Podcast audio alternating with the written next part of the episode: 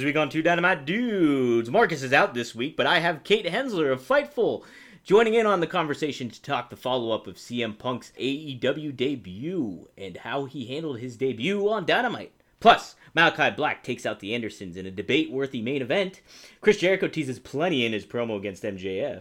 The Lucha Brothers will face the Young Bucks in a steel cage at All Out. Jamie Hayter's AEW return to the ring with a continuing build between Christian Cage and Kenny Omega.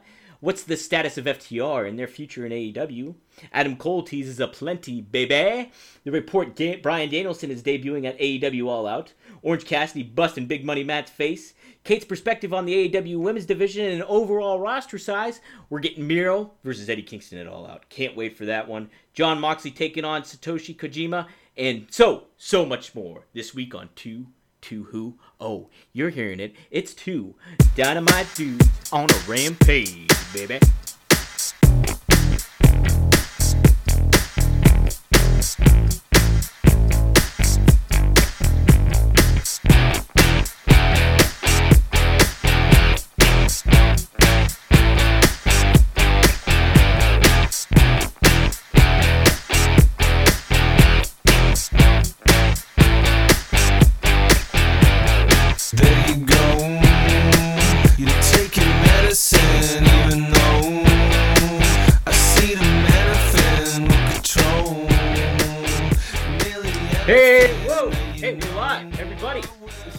Is Don McDangelo of WrestleZone.com, and it is two, two, yes, it's was gonna be three, but it's two dynamite dudes on a rampage, and it's the dudette herself, Kate Hensler. Dude, Hey.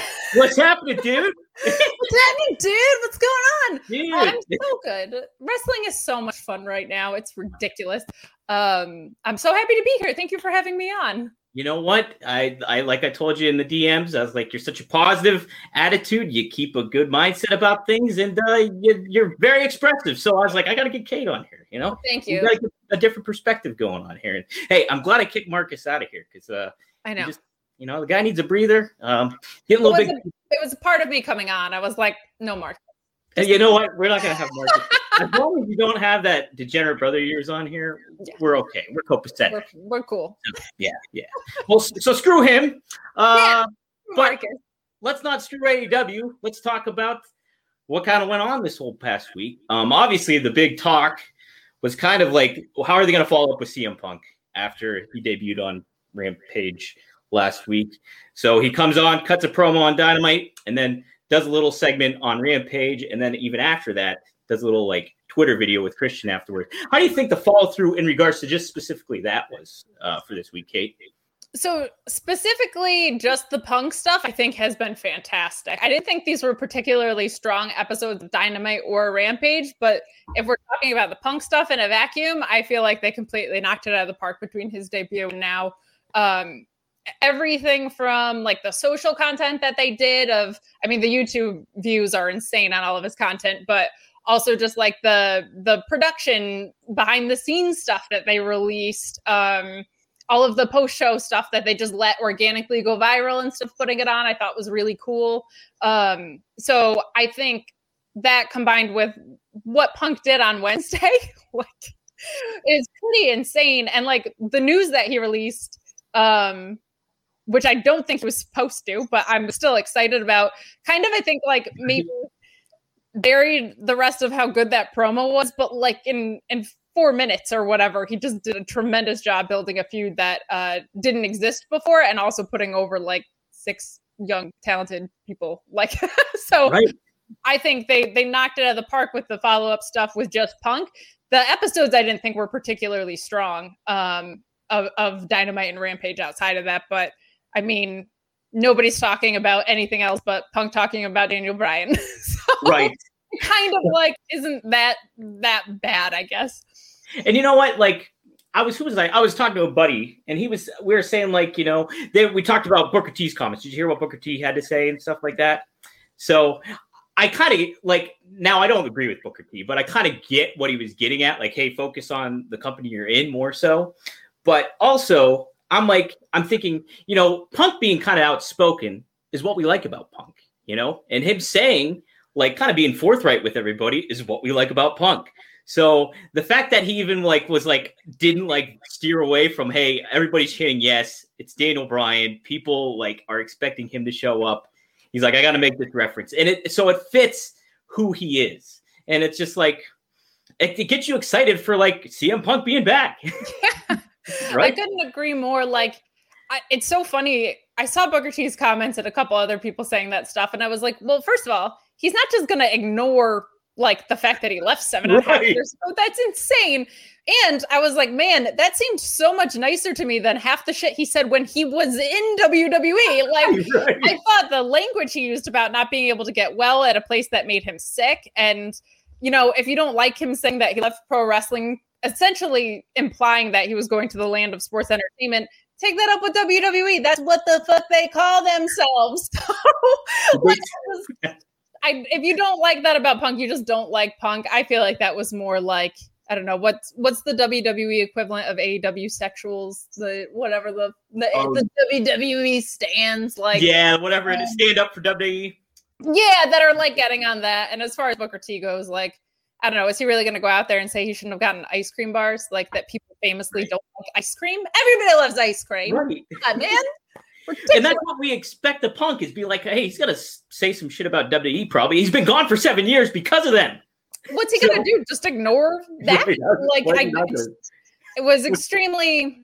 I mean, Booker's been making some interesting comments in general lately, but like, if this is like just the ultimate level of boot looking, I don't know what to tell you. Like, it was just so. I don't know if he's getting put up to it inside the company or if he's just saying this stuff on his own, but it was just such a um a forced take because the return was so organic, right? So it was just like, come on, like you can just let some go. You don't have to comment on everything. Like you right, can just yeah. let some pass by. It's it was a weird take. I kind of see what he was getting at, but this is not Punk's brand either. You know, it's like it's one thing if it's like okay, it's very heavy handed and like you're doing it just to do it, but that's punk and like that's what we were expecting from him so you know? Uh we got a lot of people here in the chat. Nesha how are you? Steven? good to see you too. Marcus yes he is in the doghouse. Uh, a very dark doghouse. yeah very dark dog his power is actually out that's why he's not on here ironically his power is out when there's an nwa pay-per-view on so right. I, just, I just have been beating that to death because I lost power not that long ago. So I was just, I lost my power, like just wouldn't, wouldn't throwing extra R's onto everything. Yeah. You're yeah. calling the electric company saying like elongating those R's, just being like, exactly. what is with this woman? What's going on here? All right. Well, no, I thought, yeah, overall, Punk, the handling of Punk has been good, but I'm kind of with you too in regards to like the show itself didn't wasn't yeah, didn't pack a punch as much as like we probably wanted it to. I also thought like um now I loved actually my favorite match on Dynamite was actually the opener with Matt Hardy and Orange Cassidy, but I didn't think it was a good way to kick off the show, especially if you're trying to rope not only get returning fans back interested in wrestling, say if they're tuning in because of Punk, but also get new fans invested into a wrestling product because Orange Cassidy is such an enigma and starting it off with kind of like a comedy segment. I don't know if it was like a, a comedy match, basically. I don't know if it was a good way to kind of lead it in. I like later on, I would have been totally for it. And like I said, it's my favorite match of the show. But I don't know. What did you think of that? Like that them kicking it off that way? I actually thought it was a good idea for a couple of reasons. One, you know that crowd is going to be wanting CM Punk. You're probably not going to want to make it a habit to have CM Punk start off all your programming, or that thing is just never going to go away. So I actually kind of liked this because I feel like like my sister doesn't watch wrestling at all, but I've shown her Orange Cassidy and she thinks it's fucking hilarious. You know, right. I mean? yeah. Had him in the ring with Matt Hardy, who people are going to recognize that are returning. So you take a super over guy who nobody's going to be chanting for CM Punk as soon as Jane hits. You know what I mean? They're going to be there for Orange Cassidy, and you're pairing him with someone who is recognizable. So you have this like very silly gimmick and this very fun dude with somebody that people are going to recognize. I actually kind of dug that they let off with it. And I agree with you. It was definitely a standout match of the night, despite the ending being a little weird, but uh, yeah, uh, definitely one of the stronger ones on, on Wednesday for sure. And I like the aspect too. I mean, obviously, you know, you don't like stuff like not people getting legitimately hurt, but like Matt's face getting bloody and stuff like that. I kind of thought it added to the match a little bit in regards to like, okay, like the CM Punk's a, uh, not CM Punk. Orange Cassidy's a comedy guy. Matt Hardy's kind of like delved into the comedy stuff a little bit. They were playing that up a lot, but then the kind of things got a little bit heightened once he had like that bloody face, and you're just like, geez, a whole. And then it added to their feud even more. Like later on, like Matt played into it on Twitter afterwards, and even more so. I thought I thought it was a great.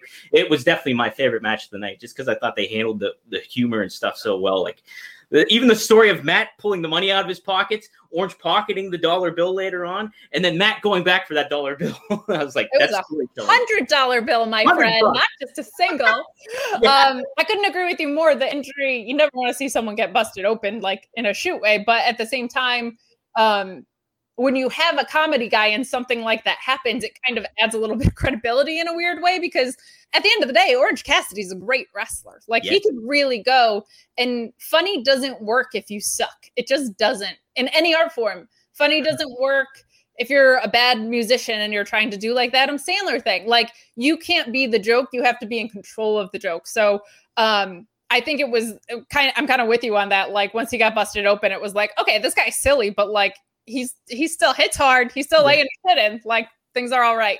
things are all right. Now so Marcus is kind of like he always kind of pushes. He likes Orange Cassidy, but he also pushes against it. Says it's not gonna last. Like it's not something that lasts over the course of time. And I make the argument that like you can delve into this comedy stuff and you can pick and choose the moments. And I think something that makes Orange Cassidy stand out is his ability to charge up. And when you see him like get casual and like like that's Orange, but when push comes to shove, he gets serious and he starts kicking some ass. And I think when when you if you slow play that a lot of the times, you can really build momentum. And obviously, there's going to be time to develop him. I think as a not only just a wrestler, but as a character too on television that we associate with. I'm kind of curious what your thoughts on him overall, like moving forward down the line with Orange. You think how do how well do you think that persona can maintain, and how would you maybe develop it or cultivate it in a lot of ways? Well, this is why Marcus isn't here because I disagree with him heavily right. on this. Mm-hmm. So, but no, I think Orange Cassidy, like a lot of people are missing two things. One, I always go back to Hugger Bayley as like the perfect example of somebody's trajectory because everybody thought she was just this hugger and that she was incredibly one dimensional. And she carried the entire WWE roster on her back through the pandemic with some character changes. And I, I always use her as an example for that because I, I get what people are saying, but like, look what an incredible job she did taking this thing that was super over and transitioning that into a heel. Um, I thought was awesome. And I also feel like people underestimate like what a great heel Orange Cassidy could be. Being an apathetic dick, like that's right there, and you don't have to pivot that hard from it. Like being a guy with hands in your pockets that just has no respect for like the legendary roster they're bringing in is gangbusters. Like, I don't think you have to change him that much to make him a really effective heel. Like, if he were to turn on the best friends, if he were to, I don't know, like if an alien fell in love with him and he broke her heart, oh my God. And he's just this guy that doesn't give a shit with his hands in his pockets. That's super, super powerful. So, yeah, you know what? Fuck that guy. Yeah, right. Don't you hate the guy that will break Kris Statlander's heart? I do. My goodness. So I, I think uh people underestimate like how how simple of a turn that could be and how effective it could be because he's because he's a great wrestler um and because his gimmick is one of like not really giving a shit you can you can heel turn that in a second. That's so easy. You know i never even thought about it that way. That's great. Like yeah especially like statlander and stuff or like yeah if, his friends need help, and he's just like, yeah, you know what? Fuck it. I'm not. I'm not being part of that. Like, if the Titan tri- hits and he doesn't come out because he's too apathetic to bother to show up. Like, right. there's so many directions you can go with that. I think. I think you nailed it, Kate. You nailed it. Thank you. Gee, you know what? I told Marcus he's getting Wally pipped. I think he's gonna get Wally pipped. that is the second time someone has said that I've Wally pipped someone, and I am honored. Thank you. right. we got to make the Yankees references as much as we can now. It's true. we got to do it. Um, all right. So now, how else the show kicked off on Dynamite was Chris Jericho dropping the news that they got a match at All Out MJF one more time, and if not, and I tell you what, Chris Jericho really teased a lot of stuff in that promo. Like not just that, hey, I'm gonna go to commentary, but he also kind of hinted like, like I might be leaving the company. That's what a lot of people thought overall, well, like subtext wise. What do you think of all that? I kind of think personally, like we don't necessarily need that match at all out. Maybe they could have done it like on the dynamite after or something. but I get why it's on there too. What, what do you think about all that incident going on? All that I think the fifth labor could have been it all out. I don't think we need a rematch of this. I said uh, on on Fightful on Friday that like part of the problem of watching so much wrestling, if you are watching the WWE product, is you have rematch burnout so bad because they rematch you to death on Raw and SmackDown so often that like they're running Christian and Kenny back with kind of an organic story. There's an entirely different title involved. Christian's in his head. I still don't want to see it because I'm just so damn sick of rematches. Yeah. And I feel like this is kind of victim to that too. And I feel like the inner circle stuff has been dragging on. The thing that I need for it to work, and I think the match will probably be good. I need it to be a clean MJF win and for him to Ooh. carry that banner around and for Jericho to actually be retiring. It's wrestling retiring. He said he's not ever going to be in an AEW ring again. It's wrestling. Cody's going to have the championship at some point, probably, guys. Like, I don't know what to tell you. There are loopholes here. If you remember John Cena showing up to get out of his retirement, like, there's so many ways that you can undo whatever you say in pro wrestling. But I think, um, you know, I said at the beginning of this five labors thing, I was like, does this kind of feel like a, a Jericho retirement run that he's like reigniting Juventud and he's doing an insane death match on television? Like this kind of felt retirement run ish to me, knowing he's going on tour with Fozzy, knowing his age and um, that like he definitely seems to have some sort of interest in commentary, whether you guys like it or not. Um, I wonder if if he is going to be transitioning out here, but I would need it to be a clean MJF win because if it's like Sammy Guevara coming down to make the save for him, I'm just so burnt out on like the inner circle stuff, and I feel like that faction is now holding back the performers that are in it instead of catapulting them forward because they did a good job with it. Everybody in there's a star already. Santana and Ortiz are fantastic. Everybody loves Sammy and this face role. Um, Hager, I don't think is super made, but I don't know if he has to be with like what he's doing and the role that he's playing there. So I agree. Yeah. Yeah, so I I would love for it to be a clean MJF win.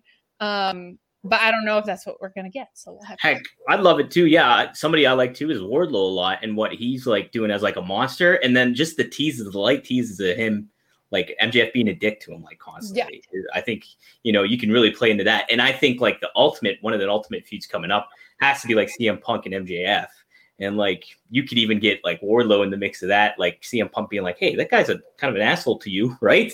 Like, you know. I would love that. Um, I think there's so much money in CM Punk and MJF. It's just a matter of timing because I think maybe you do want that to be for a belt. So I don't know if it's going to be the next program because I think Hangman has to have it for a little bit. I don't think he needs a super long run. Um, I think he can be somewhat transitional, but I don't think it's going to be like a drops it a week later situation. I think he's still going to have it for a couple months.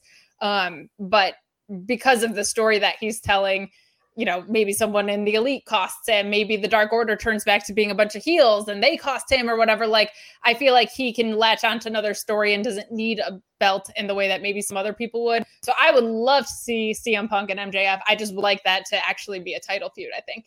I agree with that. Like that, that definitely adds stakes to it, and also just like if you're trying to build MJF as one of the next big stars, making a belt in that mix really adds to that as well, too. I think as well. So let's take a couple questions here. Let's see your comments.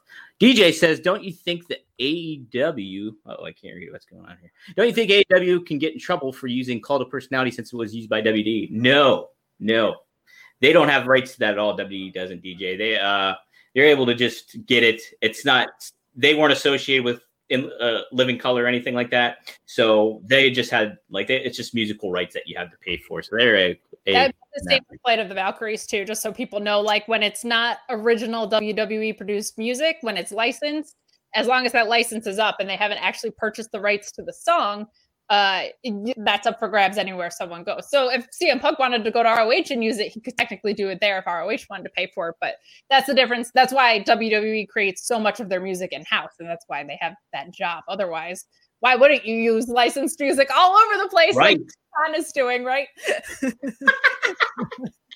Wild thing, cult of personality. Like I'm so I I love that he does that. It's so worth it. Oh, I it's so money. It's so money for it. What would be if you could pick your theme music? What would it be, Kate? Ooh. I asked this on Twitter actually not that long ago. Like, what would your heel and your face? That's right. You did ask that. Yeah. Um, heel absolutely enemy by Sevendust. I think um face I what I think I picked Legacy by Eminem, which is a good one too. I'll take Ooh, that. that's a good one. That's a good Thank one. I like that. What about Yeah. you? Who? Babyface? Jeez. I don't know. I like the band The Menzingers a lot. They got a lot of good tunes. Yeah, Um. I like, you know, just some good Metallica is fine with me. So, like, I don't know. Nothing else matters, but that's kind of d- darkened a little bit. And then if you I was going have to a be table for it. I think you guys all come Yeah. out all like slow and plotting. I could see that though. something like that, and then for like a heel, I always like, I'm a big like Frank Sinatra, Dean Martin guy. So I would like really play into like, like Sway by Dean Martin or something like that, and just like kind of like just take in the the aura of like myself, you know, that kind of thing.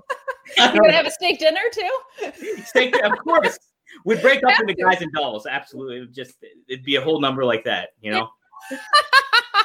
I love it. So I think that's where I go. Let's see. Uh Steven asks, what are the chances Punk wrestling on Dynamite may be teaming with Darby on their wait or they're waiting until all out? Maybe teaming oh on Dynamite. So he says maybe next week teaming No on way. Dynamite with Darby.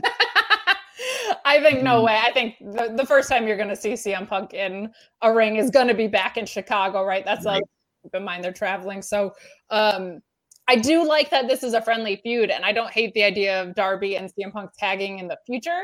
Uh, there's just such a natural connection there of them being two straight edge kids. But uh, I, I think the first time he's getting into a ring is that all out. yeah. Oh, it's gotta be. You can't Right. I mean, after, the week after, you could do something like it would just be like, "Hey, what a good follow up! That gets people to tune in." But yeah, you got to wait till all out till Punk actually competes in the ring. Uh, let's see. Oh yeah, people are watching NWA Empower. Yeah, uh, let's get this real quick. I know it's not AEW. Well, it's kind of AEW related. What'd you think of Empower last night? I thought it was really like very solid. The commentary was not good. Uh, Who was on the commentary- commentary last night? Uh, I just heard people saying, wow, and oh my gosh, more than I heard any play by play or insights about what was going on in front of me. It was not good. And like, uh, not good in a way that it was distracting and will actually take you out of a match. Not like it was fine, which I feel like is where I sit with Impact a lot.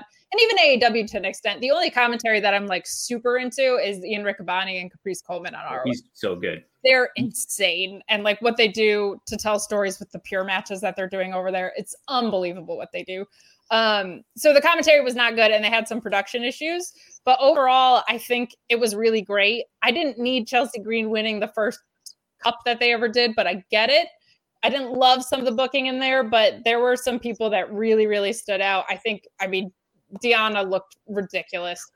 So good. Legit Leyla, who I have loved for like a long time. I saw her at the collective and was like, she's gonna be a star. And then like two weeks later, she was on Dark and was like, oh, maybe like sooner than I thought. This is great. Um, she's she's fantastic. And I'm not like a huge fan of Kamille's in-ring work. Her look is amazing, but some of the stuff Leyla did with her last night was just just fantastic. And Lady Frost is, unbelievably ridiculous too. So I thought it was really great. I thought it was fun, like it was lighthearted and it should have been. And I just thought it was cool that Mickie James managed to pay homage to so many different types of women's wrestlers and so many decades of women's wrestling in one pay-per-view. I thought I thought it was a really great, really great pay-per-view. That's awesome because it's like NWA, like it, has such an attraction, like especially when it started off and like you know way back when they had like Ricky Starks and you know all those guys like going in and just the studio aspect and that live studio aspect and stuff. And then you know obviously the pandemic hit and kind of ran into situations where people left and you know just it, it kind of lost its luster in a lot of ways from certain aspects of thing. But being able to kind of make something special like this and really focusing and like just the simple fact that Mickie James got released by WWE and there was nothing, you know, there wasn't a good follow. Like they didn't do her justice in WWE at all, like whatsoever. So it's just like, and that's an understatement, I feel. Yeah. So like her being able to be like, hey, okay, I'm taking charge of the show and putting this all together is a really good way to like put the cap not only to her but to women's wrestling and where it's gonna go. I think and. Uh, I think it's kind of this is a good lead in too because uh, I love the women's division in AEW, uh, but I you've made a lot of great points in regards to how it's handled throughout, you know, these past few shows or even a little bit more so, where it's just like it's a focus at some points, but obviously there's a lot still kind of missing there. You are um, so sweet for not saying you are a maniac who rants about this on a weekly basis and you need to get the fuck a hold of yourself. I I love the talent there. The booking sucks. Like I don't understand. And I, I get more frustrated with it because they do such a good job with the men in the tag divisions. And I'm like, what is it with the women? that you suddenly start treating it differently. And it drives me absolutely bonkers when you see people like Britt is obviously a star. They give her Nyla out of the gate and a feud about cheeseburgers. I don't get it.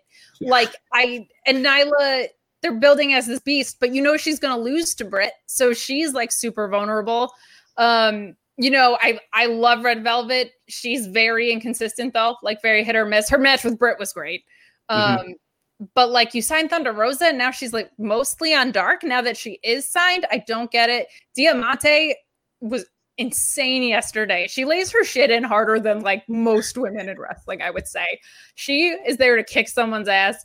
She's kind of hidden away. They make a star out of Tay Conti and they don't put her on TV. Like they just throw her off a cliff. Shida lost the title and just where the hell did she go? She got a haircut, which is great that's about it like i it, it drives me absolutely crazy and the other frustrating thing is when you have a match that isn't great and it's the only match on the card that's a women's match which i get it they have to like build that out a little bit um that means 100% of the women's wrestling you saw that night is bad so that means people are going to go and say women's wrestling is bad and that sucks because it's not true and it undercuts people who are doing it right, like NXT before they murdered NXT, like Impact Knockouts, right. like so many women on the on the um, indies right now. Jody Threat and Kai, like I love women's wrestling so much, and there's so much good happening, and it's so frustrating on especially Monday, Wednesday, Friday to sit there and watch Nyla have a butt be a storyline. Watch like you know, or I'm sorry, Naya, not Nyla. Nyla had cheeseburgers. Let's clarify that. Like, yeah. I just don't understand where, like, the like I've, I've said this a few times. Nobody has come out and said to Britt Baker, "You're so confident in your wrestling, you went and got a whole ass dental degree. You spent eight years in school because you were that con-. like." There's just no fire or like just they don't even build out feuds. Like it's just like a one week, uh, you know, shotgun to the to the top and then like no B feuds being built, and then sometimes they build one on dark and it doesn't carry over. Like it's just they have a great roster and it wasn't great from the get. They've worked really, really, really hard to change that. Now they have the talent and the booking is still atrocious. So it's very uh, frustrating. And that was so kind of you to be like, you've made some good points. Cause really, I just rant and rant and rant on a week. Well, I mean, because Marcus, Marcus and I look at it too. We're like, we're both huge Thunder Rosa fans. And like number one, like that's Marcus's number one wrestler in general is Thunder Rosa. So it's just like we look at it like, oh man, and you know, from the aspect of like, yeah, they've done like from where it was started out, it was like there was so many holes in the women's division. But you bring on all these talents like Tay Conti, and you've established like a Tay Conti, you've established Thunder Rosa, you've established Leyla Hirsch, you established like Britt Baker, like just went into her own, everything like that. So you have a great women's division core that you're building around. But yeah, you're right. Like the follow through with it is just it's here and there, and it's it's just kind of frustrating if you're just watching it from the aspect of like, all right, you have a you have a roster, you just don't have the execution of it down, and it's like. And that's the other thing too that I have on the ticker here is like it's a huge roster just in general. It's like and I, I, made the point to Marcus, like maybe what you can do is almost like a volleyball game where you rotate talent through and in. So it's like you have your core guys or gals that you're working with that you put your focus on on Dynamite and on Rampage, but then and you have some outer factors circling in and out, but your main core people stay there. And then like you can always and it's wrestling, so like if people need to go somewhere, go on the indies for a while, come on back, leave the territory, come on back. Like something to that effect where you like keep the them in the mix but they don't necessarily have to be there all the time. Man, when they opened the forbidden door to Impact, I was like, this is going to be so awesome with the knock. And they've done nothing. Britt Baker has come out and said she wanted it. Deonna's come out and said she wanted it. Like, everybody wants the crossover because it's awesome. Like the knockouts division is incredible. Um, so it's it's just it's wildly frustrating, and it's kind of the only thing that I feel like there's other than the refereeing a massive hole in. Like there's refereeing, right? refereeing. I can't. I can't. I just Listen, that's why I love JR on there. Marcus and I say this all the time. I love JR because he's like he calls shit out sometimes. He's just like, all right, is uh, Rick Knox in their pocket? What's going on here? like he'll just flat out say like what's happening with the referee. what's the point of having Rick Knox ref a match? Because yeah, there's right? any rules. Like Mhm. if you're a heel, you should be emptying your pockets for Rick Knox to, to referee your match. You should absolutely be. You should be in the Hardy family office going on like you big money You Matt, should. man. Well, they kind of implied that with the box. so I'm like glad they worked it into a storyline. I would rather just have referees that aren't idiots. like that makes sense in what you're doing, or just call it a tornado tag for the love of God. Like just call it what it is. like, You know what? They're doing the trios, so maybe uh, I think they're obviously they're like really teasing to that. So may, I'm hoping that maybe that means that the just regular tag matches will be more tag oriented and stuff, while the the trios matches could be more luchador oriented. I would love that. I would love And that I would too. just love clarity. That's it. Just Yeah, yeah. that's it. That's it. Uh, let's see what some people are saying here. Do you think after this week's altercation between Evil Uno and the Dark Order and Alex Reynolds walking out in the group that he'll be going to a heel single role? I think there's more in store for that stuff. You know, I don't think it. I really liked. I and I forgot to include this in this, so thank you, DJ, for bringing it up. Uh, I really like that Alex got to say something and like was the guy that spoke up because like you know, and Evil Uno called out on it was like, hey, you're just used to living in John's shadow all the time, and so it's like, which is like heartbreaking. Like, hey, come on, man, that, that's rough. What, the, what are you doing? Man, so I, but I like that it was Alex that spoke up because you're like, hey, man, hey, th- I'm glad that guy said something. You know, we we don't know too much about him still, even. So it's like I did like that, but I think there's going to be more coming from all this stuff. It's not just going to. I don't think Alex is going to go to a heels role, and I don't necessarily think Evil Uno is towards the heel. I just think there's a mm-hmm. rift in the group, and there's going to be more storytelling with it. What do you kind think? of like Danhausen. He, I don't think he's even that evil, to be honest. I think, I think you're just seeing some infighting, and that Adam Page is going to come back and say, "I can't let this group of guys break up after." Like, because I left essentially. Like, I think you're going to see him come in. Uh, when I do the Mark Order podcast on Wednesdays, one of the hosts over there had a theory that Anna Jay is going to come back and be the one to get them in, in shape. And I kind of that like a a reentrance of because she was the the mama figure over there she was the one holding it down so um i really liked that idea because i think people are assuming page or maybe it's a combination of the two maybe anna anna whoa anna maybe realize that she uh you know she can't do it on her own brody's not there anymore maybe adam page needs to come back and and make uh some changes with them so i think there's possibilities there i don't think you're going to see a, a evil uno separation or any sort of I almost said Mark Order because that's my podcast. Dark Order breakup of any sort. I think you're going to see some infighting until somebody can come and resolve that for them. Yeah, yeah, I agree with you. How would you feel? Like, obviously, people are talking about like Bray Wyatt maybe being the next guy to like come in and like take Brody's helmet. Makes sense from a story standpoint. How would you feel about that? Not only for for the Dark Order, but for Bray too, introducing Bray into the blood mix of AEW if they're going to do that. I personally, I feel like Brody was their leader and that's it. I feel Mhm. like that that's how it should be.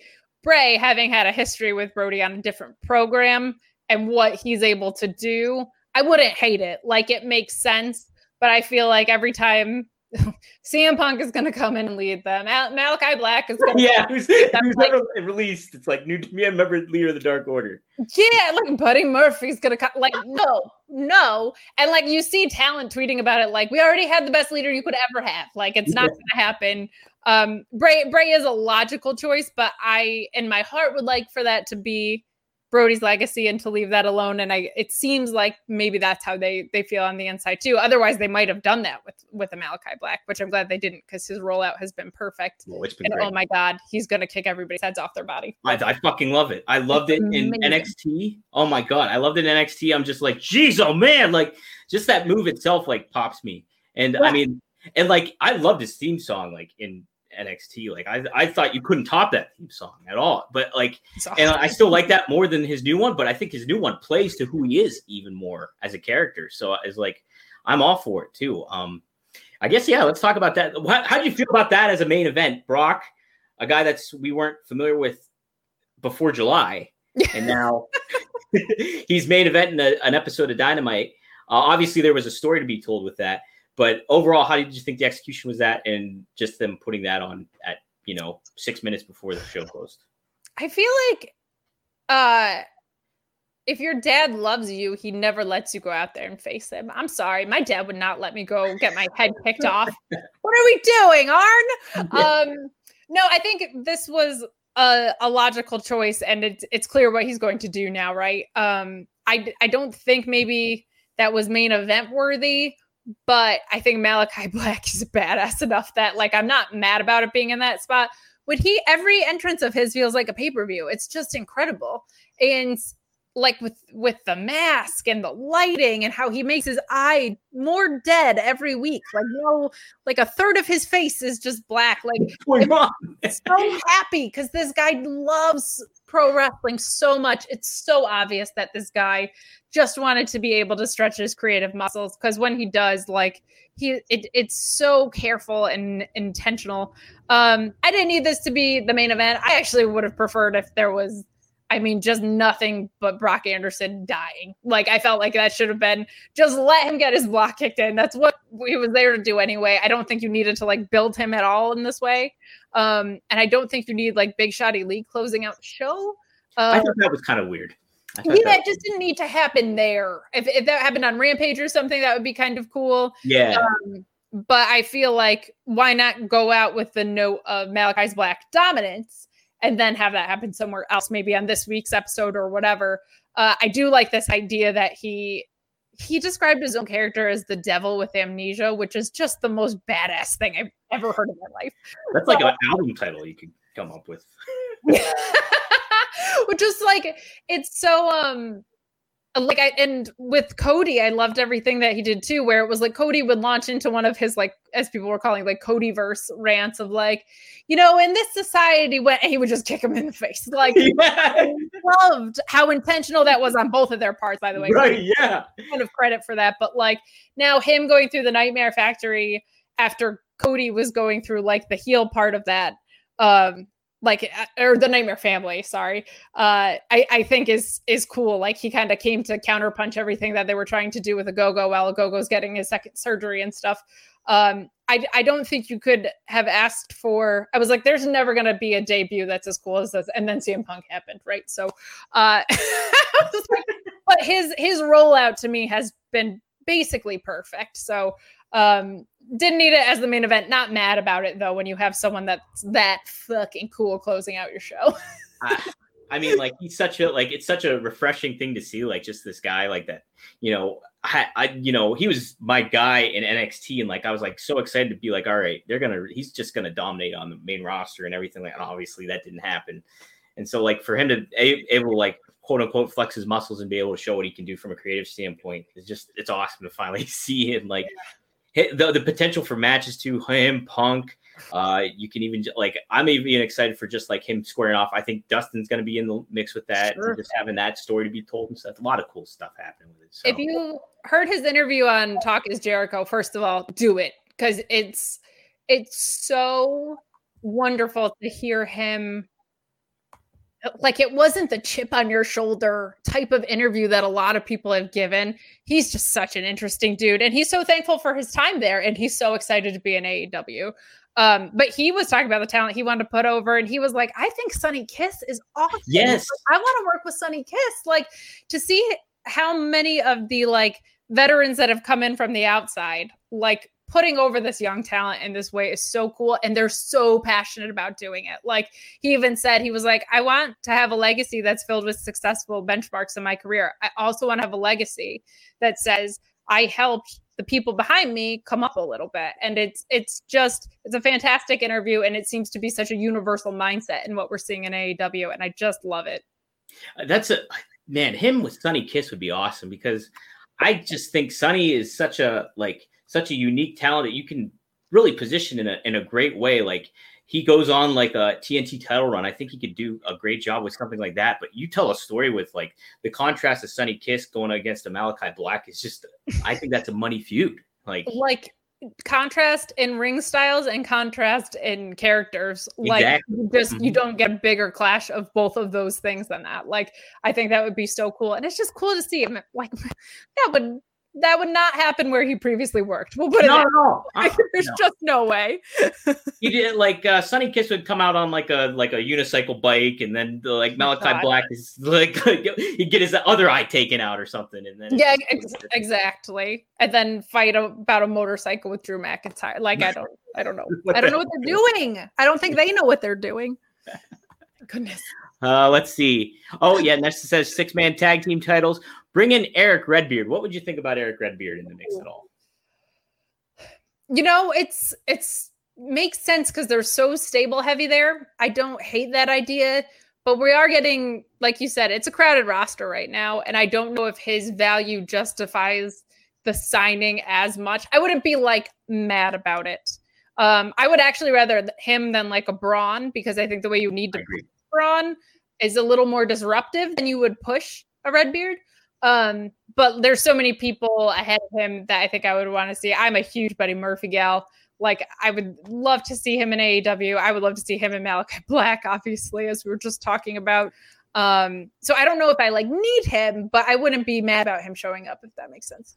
Yeah, no, that does make sense. It's that's the issue. Is like, I think at this point you got to be kind of selective of who you're bringing in and stuff like that. And that's just like, I that's a big concern of mine for AEW is like the uh, again the the amount of roster size is just a lot. It's a lot, and I don't want to see anybody like you know lose a job or anything to that aspect. But it's you can't balance a show like in that. It's it's a tough And- with that and i said this on friday as well like i i think they could use some clarity around how all of these like programs are working in their ecosystem so like you have dynamite you have rampage you have dark you have dark elevation um what i don't know if they and rampage is like two weeks old so this is not like a fault of theirs but like what is the the intention of each of these shows is what right? Like so i think dynamite is obviously like your bread and butter and then what do all these other things mean are they going to advance storylines on rampage or is it going to be like how smackdown complimented raw before they were like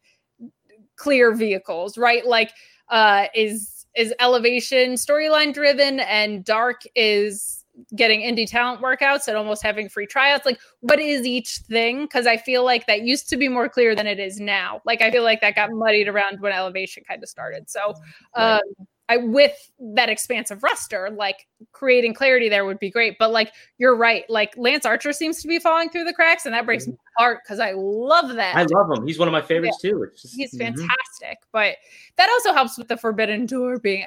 I'm so over the Forbidden Door term, but for It's a little heavy. it sounds like a weird porno or something. Like I, I do it, um, but I do think like, like why aren't why isn't he like he did some stuff with New Japan, which is cool, but he came from New Japan to be on this show, right? Like, so I feel like they didn't want to do an invasion angle because invasion angles notoriously are not great. But by just leaking over your top talent, like maybe you're underutilizing the potential of what you could do when you do have such a big roster, like throwing them over to Impact and, and these other promotions. So um, I would love to see, I would love to see Ring of Honor talent facing some of the people that are not on there because a lot of them, I think, ring style wise, would be great together. So Oh um, Yeah. I do know that that roster's getting a little bloated. So the people you're bringing in, you got to be a little selective about. And for God's sakes, like go get some women. Like that's all. Why is it Amy Dumas backstage? Like that's all I want to know. Maybe she's on a Legends contract, but like she said, like she wasn't on the best terms necessarily with No, them. she wasn't. That's a great point too. Yeah. hmm Wouldn't mind seeing uh, AJ Mendez show up. Oh yeah. Oh yeah. That's bound to happen. I bet. I wouldn't be against it either. No, she was great. Oh yeah. Uh let's see. Okay, something I'm excited for. Here, let me let's look at a couple comments here real quick. Uh well Adam oh yeah, I did want to talk about this. Well, Adam Cole debut this week in AEW. Don't it's tough. I mean, I could see him showing up maybe at all out, but the report is Cassidy uh of bodyslam.net reported that Bryan Danielson's set to debut at reportedly at uh, all out. So um I would say Adam Cole. I mean, I would like to see him show up after All Out. Actually, like maybe the Dynamite after. I wouldn't be against that. But uh, Kate, what do you? What's your perspective on that? I think there's something really interesting with Adam Cole, which is that he wasn't released, right? So you don't have this 90 or 30 day time stamp on you. That doesn't mean he has to show up the week after his contract expires, though. Like, Yeah. let's take a breath.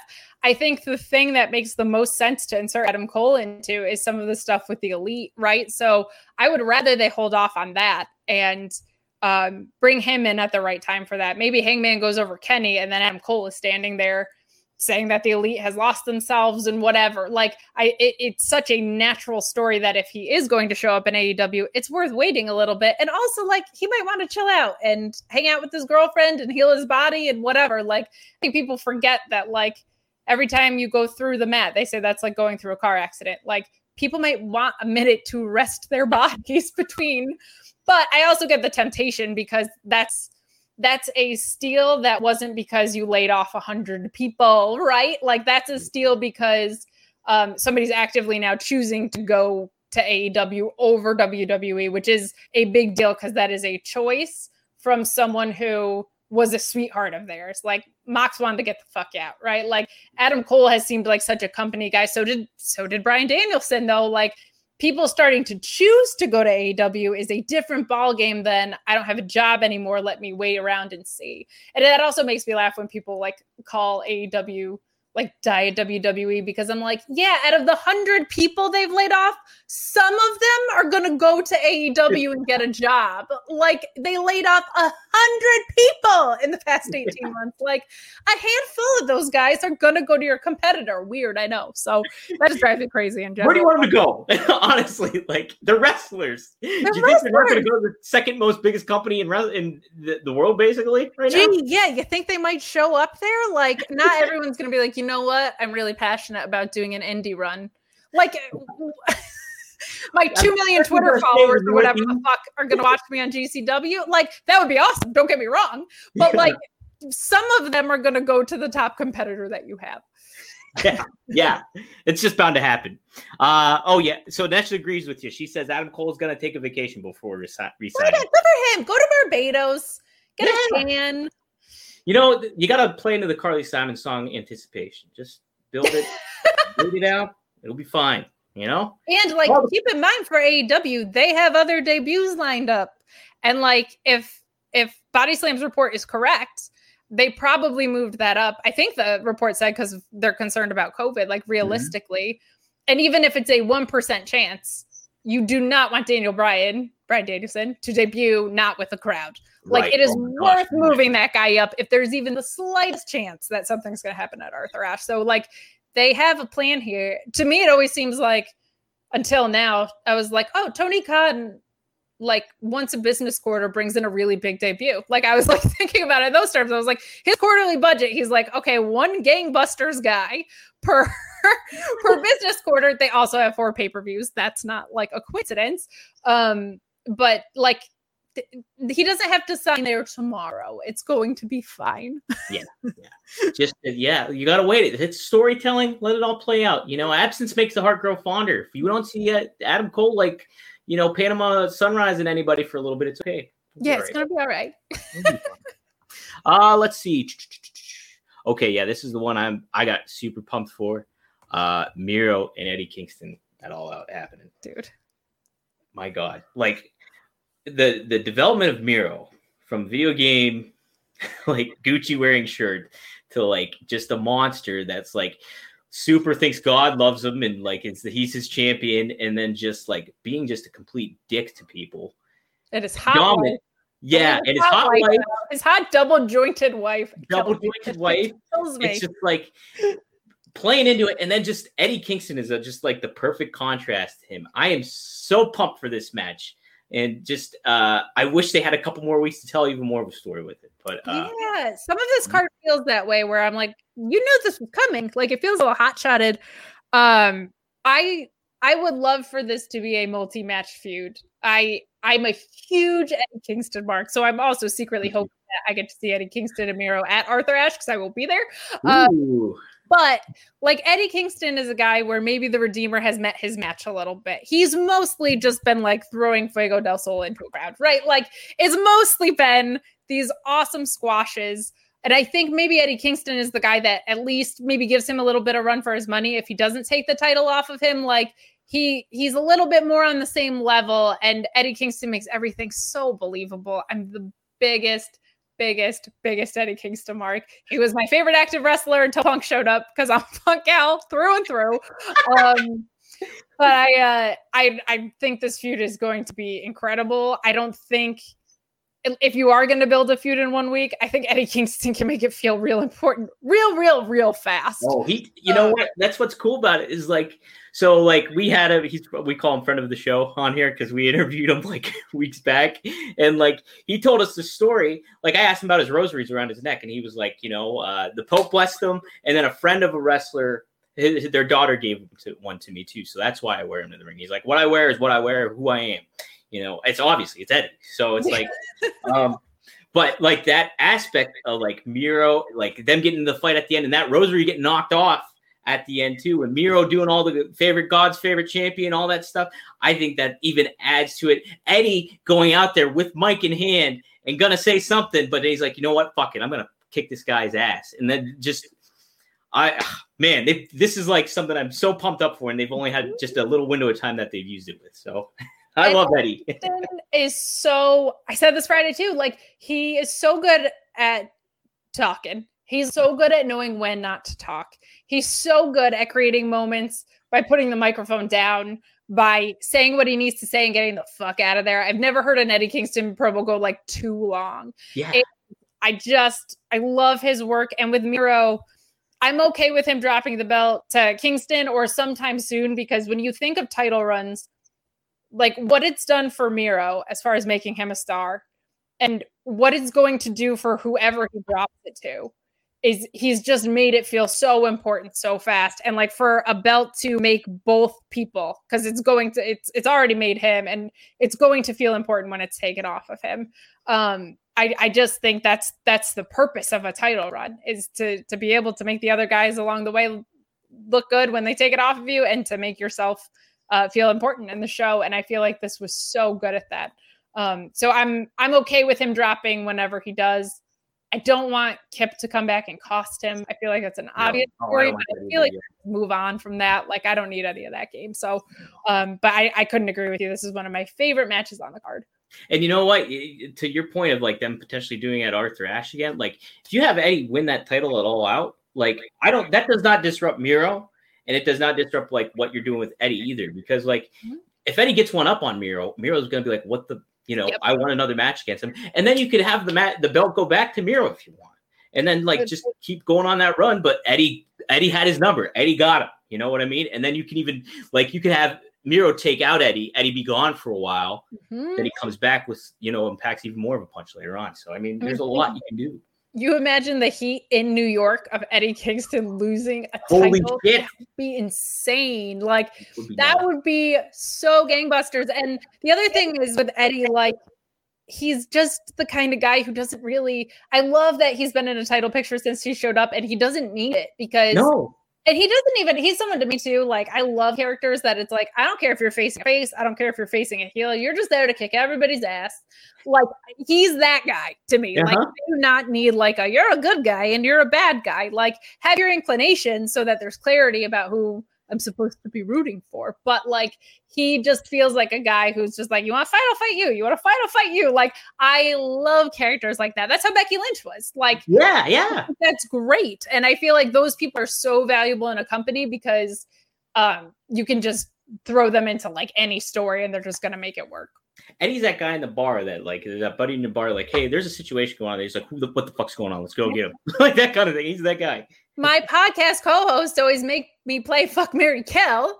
And when Eddie Kingston's involved, I'm like, you marry Eddie Kingston. Yeah. Who's be like a better? Who's gonna have your fucking back more than Eddie Kingston? And if you're not married, Eddie Kingston too. Like, I don't think it's possible. yeah, right. Like you, you want that guy in your corner. He murdered someone in canon on the show. People like he murdered someone in his storyline. That's it. That's it. Uh, Mike says here Bronson Reed seems to want a match against Miro. I know we're talking a lot of names that aren't in AEW, but I mean, what do you think about? Well, Jonah now he's going by. What do you think about him? Maybe at some point getting in the mix there. Yeah, I don't think it. I would love to see it as like a one-off. Um, I think he would be a great fit and impact.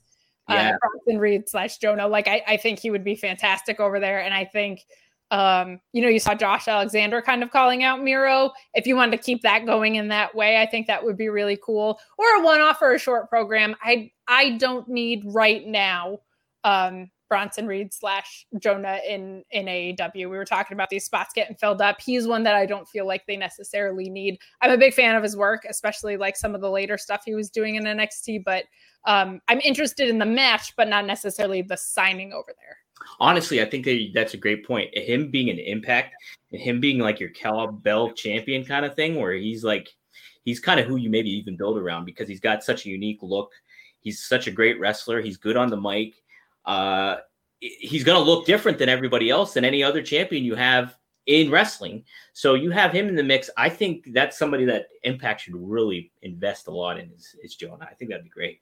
That'd be great. Me too. And they just brought Zicky Dice over there. Like, what a fun, silly collision that would be, right? Like, Yeah. Oh my god. Yeah. would that be? Like this, this brute, big ass Jonah and like Zicky, outlandish one. Like, there's so many fun. That's that's what's fun about Impact being so character based is you can create these just like absolutely insane matchups. Like that to me is one of their greatest strengths. I can't wait for Zicky Dice and Johnny Swinger to interact with one another. Oh my god, all day. That is money for me. money for me. Uh, let's see. Oh, Nesha says Becky is her daughter's favorite. I, you can't be Becky. I don't want to be a heel. I really just don't. But Well, that's good because she can't be. So yeah, I don't know. Yeah, right. like I just I know she's gonna come back and work heel. Doing that and her her comeback is the dumbest shit I've ever heard.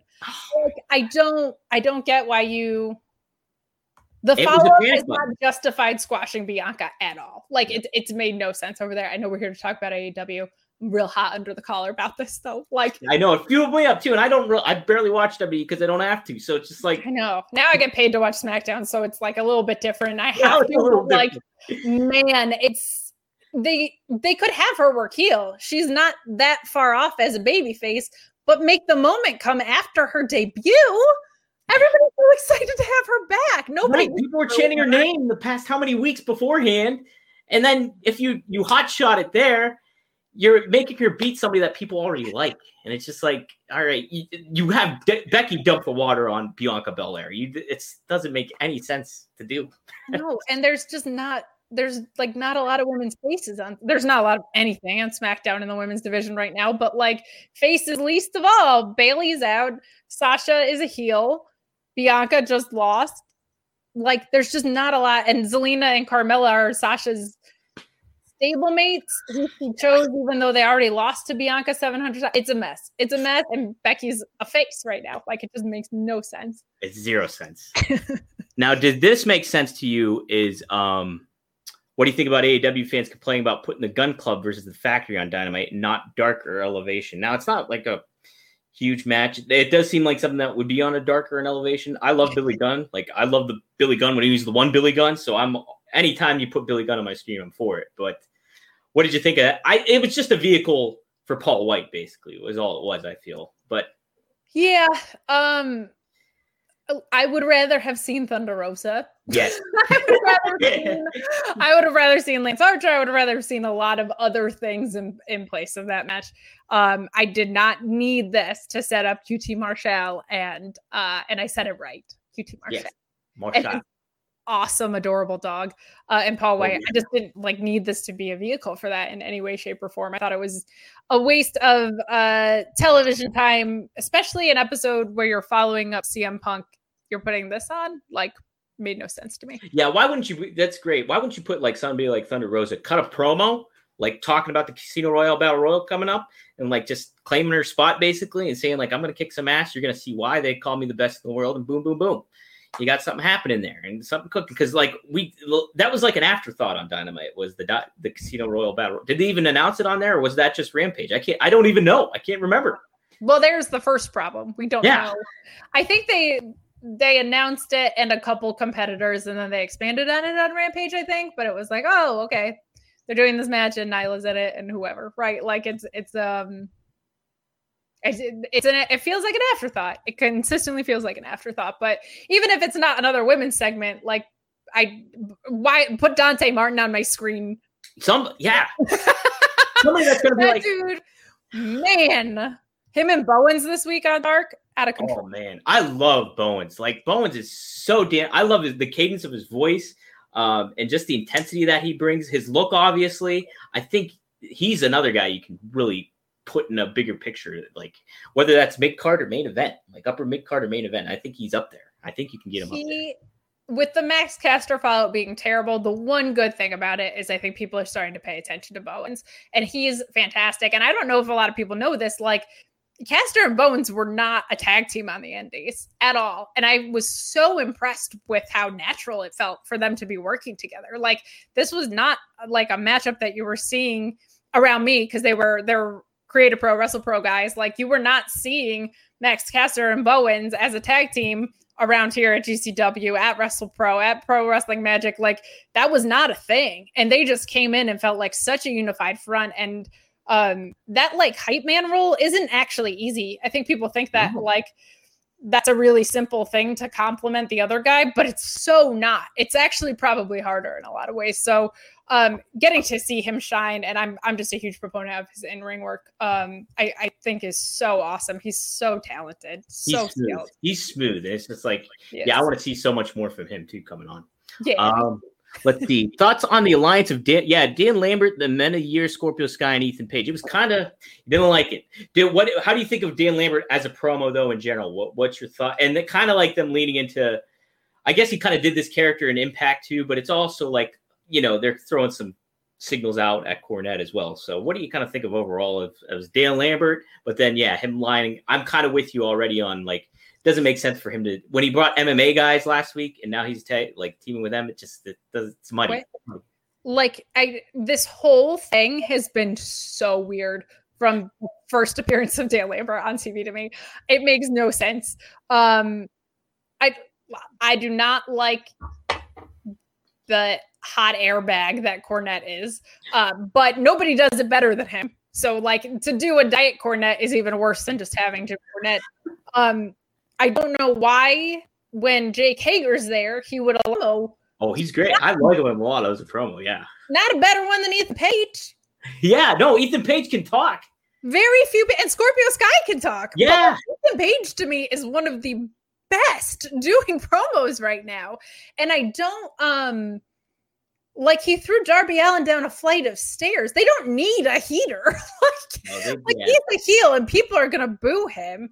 Um, I would get that with Scorpio Sky because he's a heel, but he's extremely likable. Like Scorpio Sky's just like a very Oh, likable dude.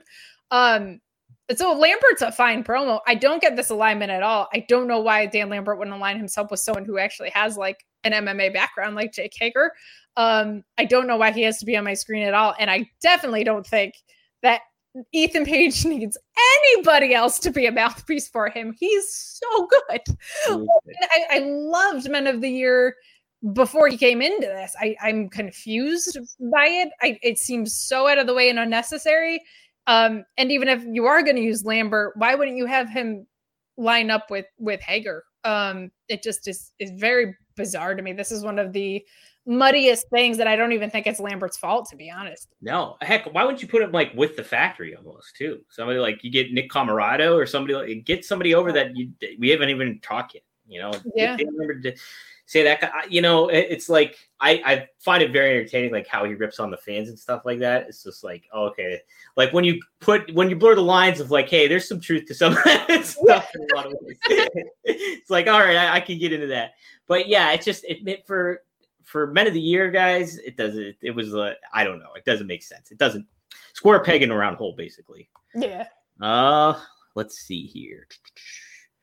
Let's see. Alexander would be a good opponent for cage. Now i steven says i don't know which cage you're talking about. There's several. Christian Cages bro, that all over the place here. cages a lot of cages cage match at all out Cage match, yeah. And you could be talking about Penta at this point. I don't know. Right who knows oh yeah let's talk about this okay and i looked at the all out card right now that's the only tag match on the card is that so yeah. uh i'm pretty excited for it i think was that you on twitter that said you thought it was jurassic express was going to go the whole way Um, I didn't really know. I, I, I. This one actually had me wondering. We talked about it a little bit on Friday, and there is a natural story with Jurassic Express there a little bit because of the way that the Bucks beat them.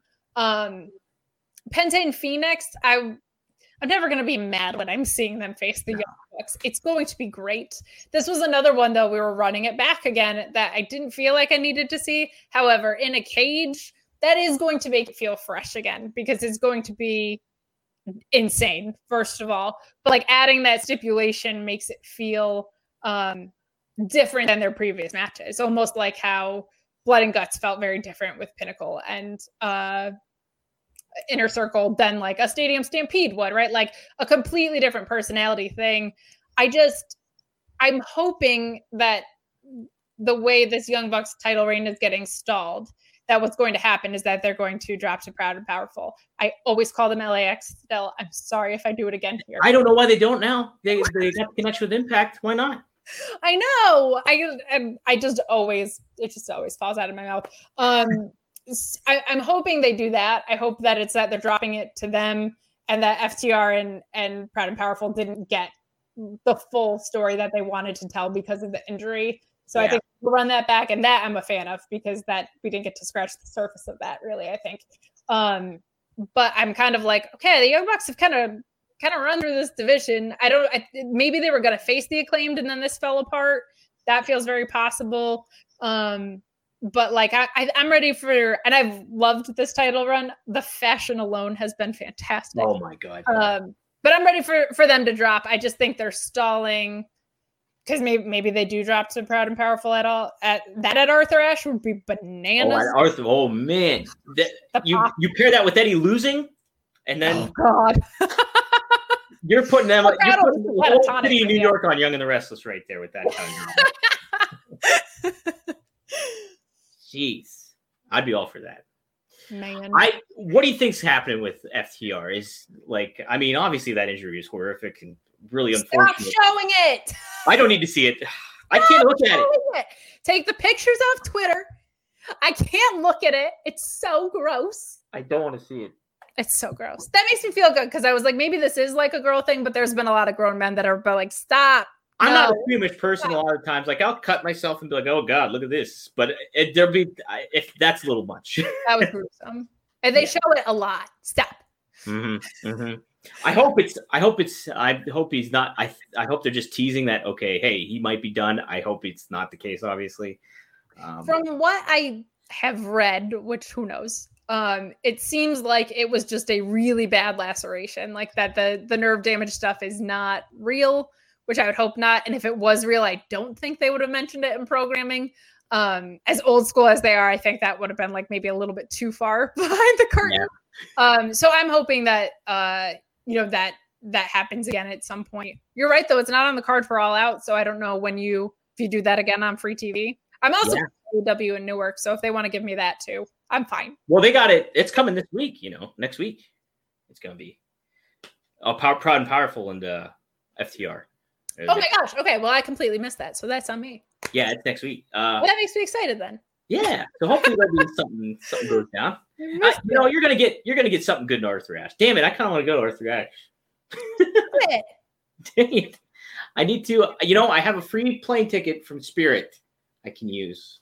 There you go. You got three airports to come into. One of them's going to be good. I'll, one of them, I'll, I'll take the gamble. You know, I want to. I want to do a little like media mixer thing before that, which is usually Jeremy Lambert from Fightful suggesting karaoke to everyone, but I want to like put a thing together. So now, what is your karaoke song of choice if you do that?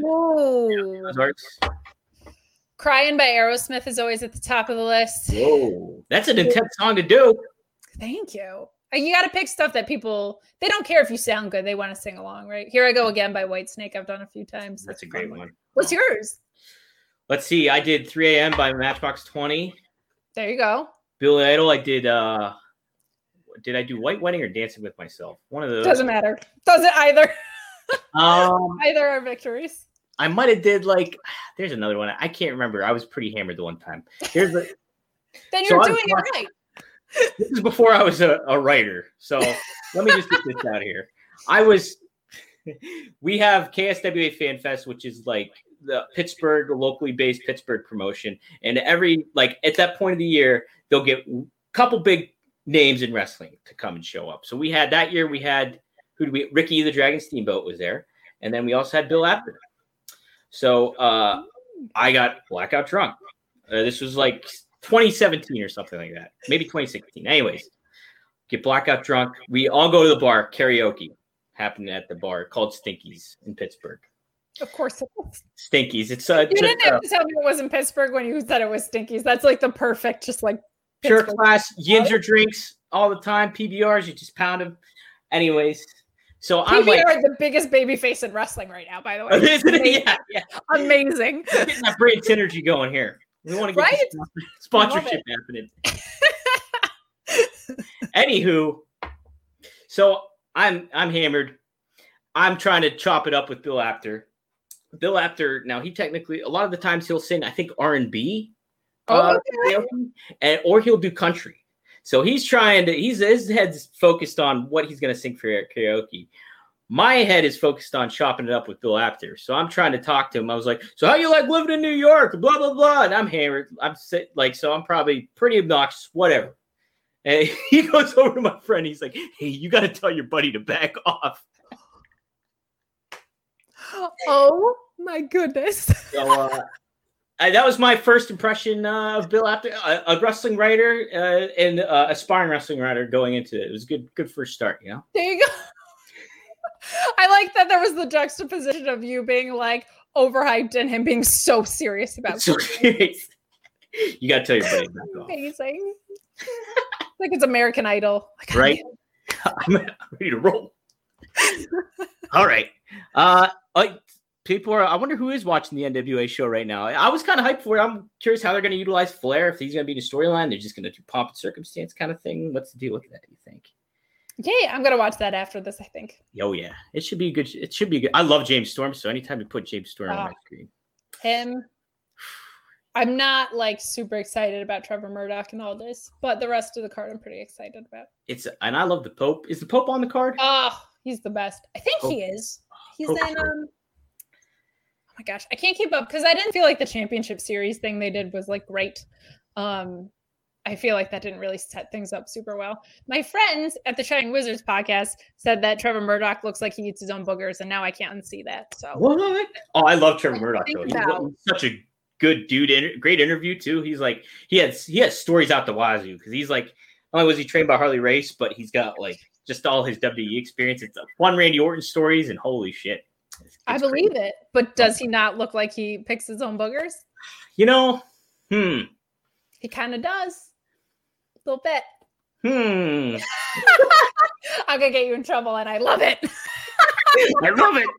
All right, let's see. Comment. Anyway, no, that's we already took that. James Storm would be a good fit in AEW. James Storm would be a good fit anywhere. You put him on my screen, I'll watch him anytime. Yep. Uh, let's see. On Monday, Dark. Huh? What was that? I like Clearwater too a lot. Oh yeah. Oh yeah. hmm You can't beat it. On Monday's Dark Elevation, Chaos Project goes up against Guevara and Fuego del Sol. Do you see Guevara and Fuego del Sol as future tag champs? Not in that tag division right now. No. No, not at this moment in time. Like, I really think they're gonna just keep putting the rocket on Sammy and just like he's gonna be the guy. Now, will Fuego del Sol be a reason for Sammy to fight? I think so. I think that'll be a good thing for you know a role for Fuego to be in and all that stuff. So, uh, yeah, coming up, I think that we'll see them tag. I bet you at some point, but I think it'll be yeah. I, I don't think it's going to be something uh, ongoing, if you will. Uh, let's see what else do we got to cover that I didn't do. Uh, got that, got that. Okay, yeah, real quick, we'll do. Oh yeah, so we touched upon it. Jamie Hayter's debut. Um, Yeah. what match was didn't deliver? I don't think there was just that missed spot. Um, I, Hayter has a presence, and her on the. I like her a lot. Um, but yeah, she would, like would hit the gym, maybe. You know, she's just like not very strong. Not oh my god, she's one of those women you look at as a woman and you're just like, what? It's kind of like with Jade Cargill. You're like, you pushed kids at a- that body. Like, no. how did you do that? her she i think i think in a year from now it's it's going to be great like this was not a great match um she did the best she could with that that spot from velvet uh it was just a botched moonsault and um there's not like a there's no good way to react to a botched moonsault really. So I think she did the best she could, but um, I think I think as time goes on, she's just going to be a wonderful asset to this division. I'm very excited, and she is a absolute badass looking woman. I'm so excited. another another woman uh, we didn't even talk about her, and uh, like she's such a she's such a unique look, great for the camera, and like yeah, she can work in the ring. That's another name you got to just build around. Jade Cargill too. I just love I love Jade Cargill. I think she's great. Yeah, she's looked pretty green on uh on some of her matches, which she should be. She has not been doing yeah. it long. Yeah. Um, but like you can have her keep squashing people. I think if her and Kiera Hogan end up lining up instead of facing each other, maybe you have a Britt and Jade Jamie Slater, uh, Jamie Jamie Slater. Jamie Slater is that uh, Jeffrey Slater from Saved by the Bell? It's because I'm not a hater, so I say Slater. Um, but Jamie and Kiera, like I, I, that would be awesome tag team stuff, or even just uh mouthpieces for feuds with stuff. Uh, I I think that could be really great. But I think Jade would benefit from having Kiera Hogan in her corner while she starts to continue to learn the ropes a little bit and stuff like that. I think that could be very helpful. That's a very good point. Oh uh, yeah, really good point. Um, Oh, Steven says Jade future women's champion. I agree with you there. Hell yeah. You, you, can definitely do that. Um, okay, I think this is all I have here is the continuing build of Christian Cage and Kenny Omega. Has this felt understated overall, or have you felt that they've done it the right way? It's hard because I think in a vacuum it's really strong. I mm-hmm. think um well first of all, anytime someone says carny piece of shit, I pop. So Christian yeah. doing that two weeks in a row, I'm, it's great. I'm in.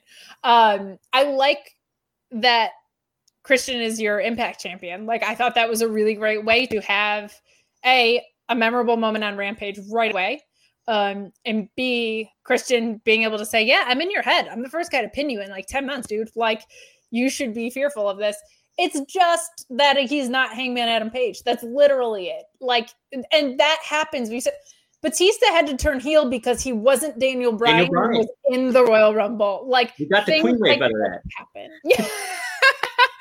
it's so um that just it, it just happens people have kids and they have to go away and it interrupts storylines like so i think because it's a rematch and because we were so excited about like this perfectly pure story that was being told over the course of you know, two years at minimum, kind of before the promotion even existed in a lot of ways. I think people were just so into that that any swerve away from that was going to do whoever fills that role, um, you know, a disservice a little bit. But their first match was great. So I don't like love that they're running it back, especially when we have some other rematches on this card. But I think it's going to be a very strong match. Um, and I'm it doesn't seem like they're gonna do title for title, which I'm glad about because I don't need the impact title back on Kenny Omega. I need the impact title back in Impact. I think yeah. Christian can have a couple matches and then lose it and still be super protected and, and fine. Like that's not gonna damage him in any way. Absolutely. And I feel uh yeah, I think it just should be straight up for the AEW title. That's what it seems like it's going. I really uh yeah, the, the fact that Christian has Kenny's number, I think is a, one of the best aspects of the story. And then it's been a, such an impressive run for Christian at this point because he's he's done so many times where like his back's been against the wall in regards to like fans wanting something else, whether it was CM Punk in that mix or, or Daniel Bryan or you know Adam Page. Like he, his back has been against the wall, and he's had you know to to cultivate the fan base behind him. And he's been able to do that, whether it was in Pittsburgh or Milwaukee. He made that beer reference in Milwaukee and stuff like that. Just those little attention to detail stuff. What a veteran move for him to get the crowd back on his side. And also, yeah, the carny piece of shit line, that's a money line. Just deliver that and it, it it's gonna hit a bullseye every time. I so literally pop every time someone says Yeah, I cannot, cannot beat that. you say carny bullshit on TV, I'm I'm in. I'm on your side. It doesn't matter who was on the other side. right. It and Kenny too. How about Kenny's like, hey, you think you know me? You think you know me? Like, killed me. Oh my god. That was so good. Me, oh my gosh, so good, so great. Huh. So I I'm pretty excited for it. I think um yeah, like even my expectations were like, oh, you can. I made a bet with Marcus. I was like, it's not going to be Christian and Kenny at all out. I, I made a bet with him, and I gotta I gotta pay up. But it's uh I I'm happy it is going to be Christian Kenny, I think, ultimately at the end of the game. So yeah. you know, This card looks like a little bit underwhelming to me on the surface, which makes me think there's going to be some surprises in store for us. Like, there's just too many possibilities floating around out there, partly because of all of the cross promotion that we've seen, partly because we know of some other big debuts that are coming. Like, you could put Bryan Danielson anywhere, doesn't Oh, matter. He Oh, could go yeah. dethrone Miro. He could insert himself. He could go very easily to the elite and say, You're the reason I left the other place. And now look how you're acting. Like, it doesn't matter where you put him because he's, he's going to be as as impactful as CM Punk was. And that's the only return I ever cared about. Like, I was like Right. so excited because he was my guy. I have a PMA tattoo too, on the back of my neck. Like, he's my dude. wait, you're, um, you got a tattoo of him on the back of your neck? No, it's a PMA tattoo. I don't know if I can show it. Um, but it's a PMA tattoo and it has the Chicago stars. I'm not from Chicago. This is because of this man. Like I, I love the punk mark. Um, but you, you carried the doll with you. The, the to I did. Oh my gosh! So I'll I'll tell you that too after my Daniel Bryan point. Daniel Bryan, I think, is maybe the most beloved free agent. Like, I, there's no Punk is controversial. His impact, I think, coming back is going to be more significant in the long run. And there's nobody who doesn't love Daniel Bryan. Like, he's just you you just love the guy because he just loves wrestling so much. Um, but yeah, so my sister does not watch or care about wrestling at all. Um, and she asked if I have my CM Punk action figure. Of course, I do. Yes. Um, and I sent her a, a picture, and I was we made a bet if if she got the question wrong, she would have to make me ice cream bars customized. If she got it right, I would bring my CM Punk figure to ROH nights one and two. By the way, I went to both nights of Glory and Honor, and she got it right, much to my chagrin and delight because it was pretty funny. But she, we lived together when the Nexus angle was unfolding, uh, and he was the leader of the Nexus, and the action figure has like the the N armband. Um, and I used to watch in her room because we only had one television. And she would always come back from where she was at like 11:05 and she would be so pissed cuz she's like why isn't Raw over at 11 like why is John Cena still on my screen? So she she hated John Cena and I hated John Cena very different reasons. But she knew about the Nexus thing cuz she saw me be so annoyed that he beat the entire Nexus. And she was like I remember this. This is the Nexus. So That's there are several photographs of me with my CM Punk action figure at nights one and two of Glory by Honor. What was your reaction to that at, the, at the ECW arena? Nonetheless, you were there, so. The first time I'd ever been to. It's not the ECW arena, from what I've been told. It's No, much it cleaner and nicer, which as a woman is fine. I don't need the graffiti in my bathroom. Um, it's all right. I didn't miss out on that. Uh, it's it's a beautiful facility, and I'm a, a big fan of of ROH and everything that they're doing. I think the pure title coming back has been awesome. I I think if there's a number three alternative out there, ROH has the most distinct personality over an impact, which I think relies on a lot of outside talent or an NWA who just so start and stop with losing guys. And I, I don't love their booking all the time. Um, so I would love for Sinclair to like invest in them a little bit more. I, I really, really believe in in what they're doing. And Jonathan Gresham uh, spoke to to Sean Ross Sapp about it on Fightful. He's just so passionate and he wants to stay there so bad. Like he was like, "This is my home. It's the most sports based feeling product for everybody who is like." Doesn't want the variety show as much. I mean, you still have like Danhausen and PCO and stuff, but like by far is like the the most sports based feeling product. Um, and I I really really love what they're doing. And from where they were a year and a half ago to now is just like unbelievable considering everything that happened with Marty and uh, with Yeah. the pandemic. I, I think it's incredible the way that they were able to put on such a wonderful product and and to do so so simply. It was just like here's vignettes, here's matches, here's Mhm. your hour of television. Like it, it's very clean and simple if you're into that type of storytelling. simplifying is all always good to do. Eh, wrestling, wrestling is simple, like basic. Good versus Yeah. evil, boom. Get out of the way. Like that's that's where WWE is suffering so much right now. It's like just get out of the way. Look at Malakai Black. Tony Khan was like, "Yeah, go," and look, look, look what happened. Like Yeah. it's amazing. We're not eating at Ruth and Chris's. We're going to we're going to Cheese Fake Cake Factory. That's what we're doing. None of the reference to your Twitter. Somebody said I guess Applebee's calls themselves a fancy night out in their commercial. And I said, no, they're not. No, That is not fancy when you're doing two for 22. And then someone said, not like the Cheesecake Factory. And I was like, they called themselves a factory. That is also not a fancy date. I'm not Uh-uh. above it. I would I love love to go. too. Right? But it's just not fancy. So Uh-uh. that's not fancy. That's a lie.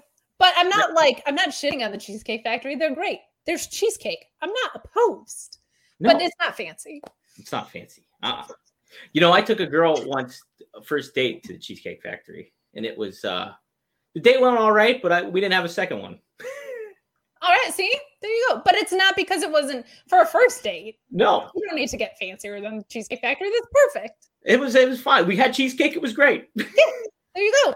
yeah, Cheesecake and like a martini or whatever. Perfect. right. Double whammy. oh man, now I want a hard. I want a stiff drink right now. There you go. Uh, Nesha loves cheesecake too. There you go, Dasha. How, how do you feel about the Briscoe brothers in uh, ROH? Uh, He says they should go to AEW. Should that forbidden door swing for the Briscoe? Jay and Mark going there. I would love for it to swing open with a lot of ROH talent. I was hoping that Andrade was going to bring LFI over. Um, was going to be like the the counter, especially because we saw Rush drop the title to Bandito. I thought maybe like that was what we were going to see, and with everything that Andrade was doing as far as speaking about wanting to be an advocate for Hispanic talent, it is still could be that. It just feels maybe like that's not the direction right now. Um, I really, really wanted to see that. Briscoes would be fun. I think you know the the tag division in AEW is so ridiculous already. It- it's tough, but they have a very different personality than everything that's going on there. I don't need to see it full time, um, but I think some crossover programming would be super fun. Why not? Well, how great was it too when Jeff Cobb was like a mercenary that showed up once, and then you know that was it. You know, yeah, he was like, he's in the inner circle, and then he was like, "JK, I'm in New Japan." hey, you know, I'm just fucking with you. I'm in New Japan. Ah, kidding. Just yanking your chain. Uh, Jay Lethal would be nice too. Uh, who wants? To, uh, well, let's all get cheesecake. Everyone wants cheesecake now. Yeah, fuck yeah. Yeah, cheese. Oh man. See, I'm for it though. Like, don't don't get that mixed up. I want to see and and Bryan Danielson has said this too that he wants Bryan Danielson versus Jonathan Gresham. Like, Oh my god. yes, you imagine that? for forever, forever. You know what? If Daniel, if Bryan Danielson said like, "Hey, listen, eh, Tony, I got to go over to ROH and wrestle for the pure title," like, how, how are you gonna say no to that? I think he might be doing something different than Punk. Like, I think Daniel Bryan, Brian Danielson, the American Dragon, all those names. I think he would want to do with maybe do the G1 in Japan. Like, I think he wants to do a retirement tour of all the places he's been. Like, that's just like the feeling I get that like he might want to work other places. Um, like I think ROH, like it would be amazing. Like if CM Punk and Daniel Bryan did a thing in ROH, like that would Could be imagine? insane what that would do for that company. This is what's so fun about this being such an open space right now. But I feel like Daniel Bryan, Brian Danielson might like have an AEW stronghold and maybe spread his wings a little bit more. Where I feel like CM Punk is the kind of guy who's just like, when I'm here, I'm here, motherfucker. Right. Yeah, I'm. This is this is my zone right now. This is my pool. where I'm at. Like, and he'll, he'll, I'm sure he would be open to doing some crossover, but I think Daniel Bryan, before he transitions into a producer role, seemed just, just like, it just the feeling I got was like he might, when he was doing interviews and naming talent from other promotions that he would still want to face, I was like, maybe this guy is going to leave WWE. And if he does, it's going to be so he can go do do just this. I think. Oh, So I hope that happens because I think it would be so healthy for the industry. Daniel Bryan, he's my guy. He's been my guy like ever since just going into the when he was the original NXT kind of thing. Ah, Oh my gosh, so good. so good. Can't top Daniel Bryan. It's All so, right, it's so fun in wrestling right now. isn't it? It's just a blast. like so many people are trying to make it not fun and i'm like this is so fun what is wrong with you Why are people bitching about so much stuff? oh my god this is the best like do you realize how great this is like the golden era of wrestling we're in right now come on Oh, you can't beat it. You're It's just about like- working yourselves you, you Yeah. it's of bullshit is what it is we're a bunch of carnies right now, anyways. I'm a carny piece of shit. yeah it's all carny bullshit man Yeah. That's the that- if oh. we have a shindig, like a writer shindig, that's what we should call it. Like just carny pieces of shit shindig or oh something. my gosh there are some carny pieces of shit in wrestling media Oh, tell there you is. Oh, there is. Not anybody that I work with, and not Goodness you. I'll say Yeah. that. Nobody at Fightful for sure. Definitely not you, and definitely not my other podcast hosts, or I wouldn't fucking be there.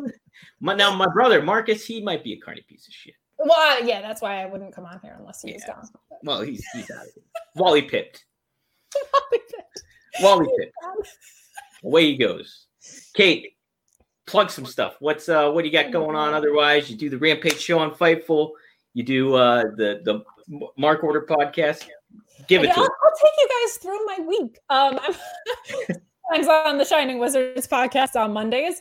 Um, Tuesdays, I'm now on Fightful with uh, Alex Pulaski for Sour Graps, uh, which is the best, which is the NXT uh, post show, also on Fightful.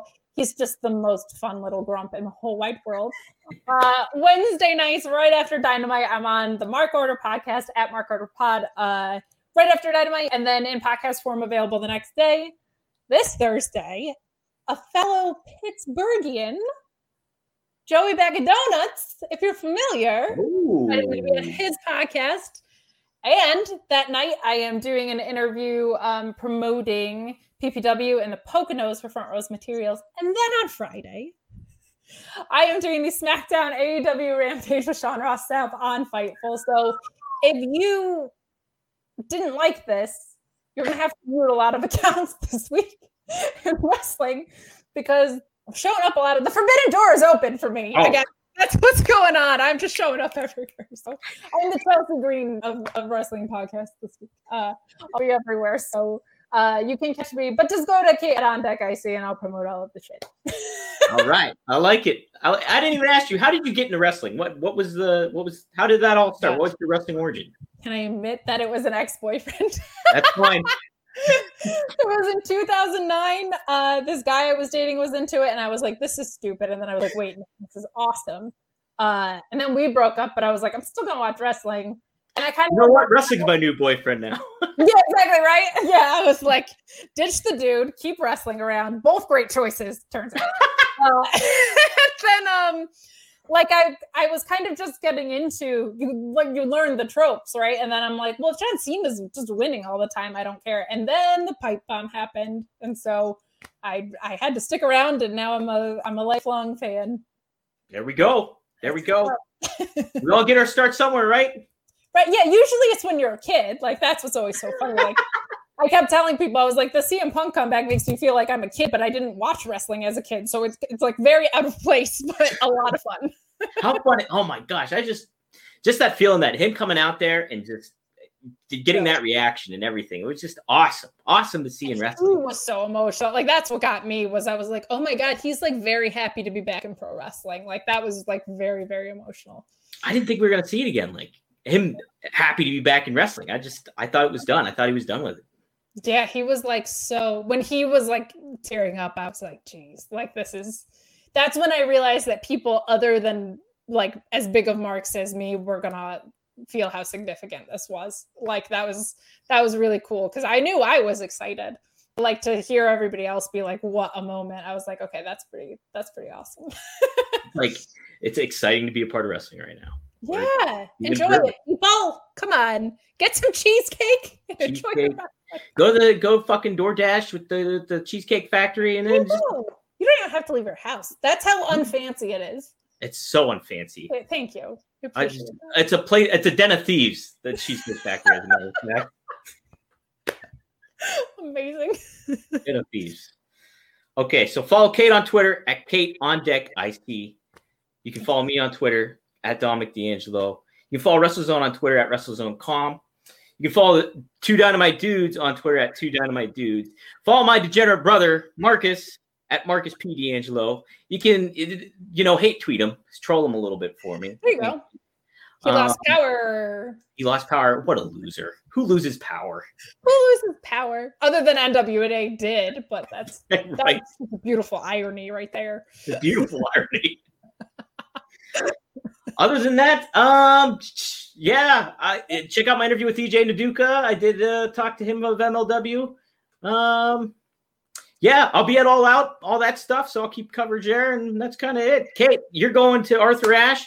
Yeah. You, you have? Is there another show? You're going to? Aren't you going to another show at 2300 too? Oh man, I've got I got a lot of live wrestling coming up, and I'm so excited about. I'm doing AEW Newark. I'm doing Arthur Ashe. I'm doing uh, Ring of Honor moved Death Before Dishonor from Florida back to Philly because of COVID. Who would have thought that there'd be Silver lining to COVID right there. Florida. Um, so they are they're going back to Philly, and darn it, so am I because tickets were half off, and I'm going on the Jericho cruise. So a lot. You're going on the Jericho cruise. I went last year too. It's it's too much. You went like you went the year before. Oh, you you went the first year. Yeah. Oh my gosh, so much. No, fun. no. Did you go? Oh no, no, no! I did not go to the first one. I went to Oh. the second Okay. one, and I'll Oh. go to everyone for the rest of my life because it was the best. That's awesome. Dang, so much fun. I'm I'm getting FOMO right now. There's cabins open, bro. I'm just. Mm. I would wanna do- away the drink package for free. I'd want to do the Jack and Rose with Orange Cassidy if I could go though. Ooh, he's aboard, as is Britt Baker. That's right. Oh, you you know, no, maybe maybe the serendipity is just gonna kick in. I don't know. There you go. So, Anything can happen. Yep. All right, guys. Hey, you know what? I'll, well, maybe I will see you, you guys next week. I might not because I'm gonna be in in Dynamite or you know all out. So I might not see. Might be next week, the week after. You'll get another two Dynamite dudes. But we'll see what happens. I'll try to make something work. But Kate, thank you for joining me. Oh my gosh, thank you so much for having me. All right. Hey guys, we'll see you later. All right. Thanks for tuning in, Nesha, Steven, everybody, all the regulars. I appreciate it. DJ, you guys are great.